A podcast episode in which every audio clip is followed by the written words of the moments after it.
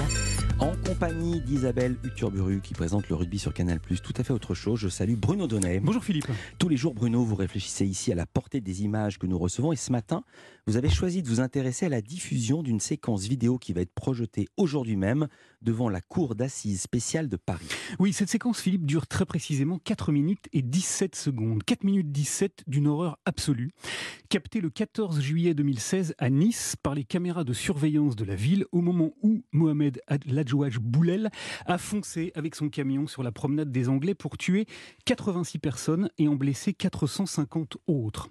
Ce sont des images d'une rare violence qui vont donc être projetées ce matin même, dans moins de deux heures, dans l'enceinte de la cour d'assises. Et si j'ai choisi de vous parler de ce sujet-là, Philippe, c'est parce que la, la décision de diffuser cette vidéo a fait l'objet d'une longue et difficile réflexion qui n'a été tranchée qu'hier matin. Pendant huit jours, le président de la cour d'assises, il s'appelle Laurent Ravio, a mis cette épineuse question au débat. C'est notre confrère Soren Silo qui l'a raconté dans un brillant papier publié euh, la semaine dernière dans les colonnes du Monde. Dès le deuxième jour du procès, le président a posé trois questions. 1. Est-ce que le fait de montrer ces images a un intérêt pour comprendre le déroulement de l'attentat? 2. Est-ce que c'est susceptible de démontrer la responsabilité des huit personnes qui comparaissent parce qu'elles sont soupçonnées d'avoir aidé l'auteur de l'attentat? Et trois, est-ce que ça peut aider les victimes? Passionnante question derrière lesquelles on comprend bien que le président de la cour d'assises a tenu en fait à en faire émerger une autre, absolument centrale.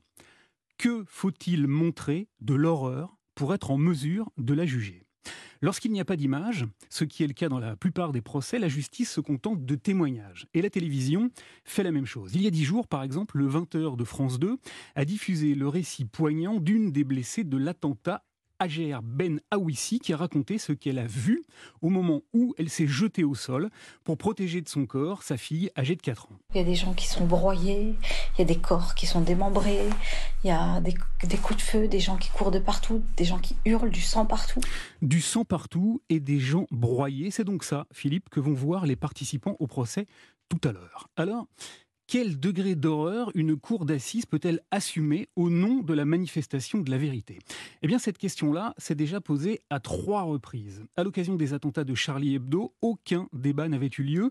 Les images de la rédaction euh, ensanglantée du journal avaient été diffusées sans avertissement, sans débat préalable, et elles avaient suscité un très vif effroi. Pendant le procès des attentats du 13 novembre 2005, cette fois, la Cour avait choisi de sélectionner les images, de les trier, et elle n'avait finalement montré que les moins crues. Enfin, durant le procès de Mohamed Merah, aucune image n'avait été projetée à l'audience, tout simplement parce que Merah s'était équipé lui-même d'une petite caméra GoPro afin que ces images soient vues.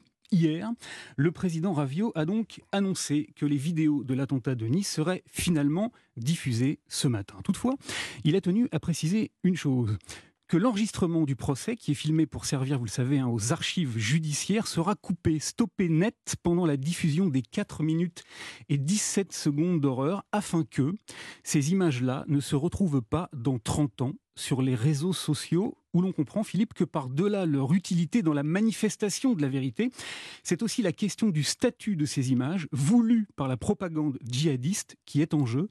Passionnante question qui est, pour l'heure, de l'unique responsabilité des magistrats. Pour l'heure, comme vous dites. Merci beaucoup, Bruno Donnet. À demain.